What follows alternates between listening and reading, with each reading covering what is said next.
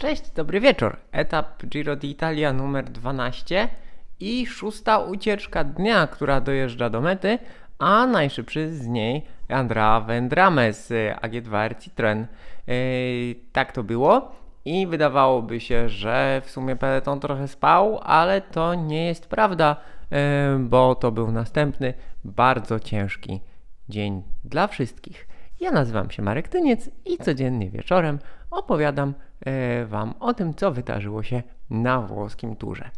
Słuchajcie, ta ucieczka dnia e, znowu dosyć ciekawa, z dobrymi e, zawodnikami, Brambia, Visconti, Bennett, walczący w klasyfikacji górskiej Bouchard, naprawdę solidne nazwiska i solidna ucieczka dnia. Ale zanim ta ucieczka się uformowała, no to na przykład Peter Sagan próbował saganować, to znaczy zabrać się do odjazdu, aby zdobyć punkty na lotnej premii, ale to się nie udało. W ogóle dzisiaj było naprawdę bardzo wielu, bardzo wielu chętnych do tego, żeby pojechać. No i różne interesy różnych drużyn decydowały o tym, E, faktycznie, e, która dopiero z kolei, który z kolei zestaw zawodników, z których zespołów jakby bezpiecznych, na przykład dla ekip e, walczących w klasyfikacji generalnej, pojedzie do przodu. Tak też się, tak też się stało. No i z tej ucieczki, która dostała jakby mm, szansę na, na, na rywalizację. Ta rywalizacja o zwycięstwo etapowe e, się e, rozegrała. E, w końcówce jakieś ataki, kolejni zawodnicy odpadali. Ciekawe to, że George Bennett, no, który ewidentnie niestety nie trafił z formą przed tym Giro tutaj, wczoraj pomagał Tobiaszowi Fossowi, dzisiaj próbował E, sam coś ugrać dla siebie, no, e, czarował się, czarował się z Gianluką Brambią e, i, i, i to, no, to zabawne to było, tak? Nie dawali sobie zmian, coś tam grymasili.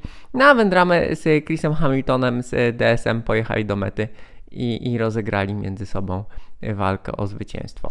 Natomiast z tyłu, z tyłu drużyna Ineos, która kontrolowała, kontrolowała sprawę, Natomiast y, ostatni podjazd był taki dosyć y, nierównomierny, miejscami stromy i tam Giulio Ciccone i Vincenzo Nibali postanowili trochę porozrabiać, a jeszcze bardziej Vincenzo Nibali postanowił porozrabiać na zjeździe. Ten zjazd e, kręty na złej nawierzchni, jeszcze miejscami mokry, więc e, niebezpieczny, przypominający trochę ten słynny zjazd na Tour de France na etapie e, do Gap. No i Nibali, wybitny zjazdowiec, postanowił tam trochę rozruszać towarzystwo i wywrzeć presję na swoich rywali i wywarł. Wywarł skutecznie, ponieważ drużyna Ineos postanowiła go gonić. No i Jenny, Jenny Moscon e, popełnił błąd i przewrócił się na jednym z zakrętów. Mm, to oznacza, słuchajcie, że e, no, na razie nie ma żadnego komunikatu, ale może być poobijany i może na przykład w kluczowym momencie w górach mm, albo na dojeździe do gór na którymś z kolejnych trudnych etapów, gdzie będzie potrzebny, e, może na przykład go przez dzisiejsze obrażenia zabraknąć. Zatem ta szarża Nibalego ciekawa, oczywiście tylko dla kilku sekund, może tak naprawdę to jest tylko i wyłącznie jazda dla kibiców, bo, bo Nibali jednak powoli, powoli no, żegna się z tym ściganiem na absolutnie najwyższym poziomie, ale cały czas pokazuje pazur. Co więcej, e, właśnie ten atak Nibalego i, i ten upadek Moskona e, pokazuje, że trzeba być czujnym. Trzeba być czujnym, e, bo słuchajcie, na z kolei pierwszych kilometrach dzisiejszego etapu e, w kilku kraksach e, leżeli zawodnicy, no i Mark Soler nie jedzie. Mark Soler, który w sumie prezentował się bardzo fajnie, mm, upadł i musiał się wycofać. Musiał się wycofać Alessandro De Marchi, który był liderem wyścigu, no i taki ucieczkowicz, pewnie jeszcze tutaj szukał, myślał, wybierał sobie dni, kiedy może coś zdziałać. I on naprawdę solidnie się połamał. Tam ma żebra połamane, yy, obojczyk i, i o ile się nie mylę, pęknięty krąg. Słuchajcie, na takim etapie przejazdowym niby. O tym, czy on był taki przejazdowy, to jeszcze za chwilę. No i nie jedzie również e, zwycięzca etapowy Gino Meder. Zatem naprawdę ten etap zebrał żniwo.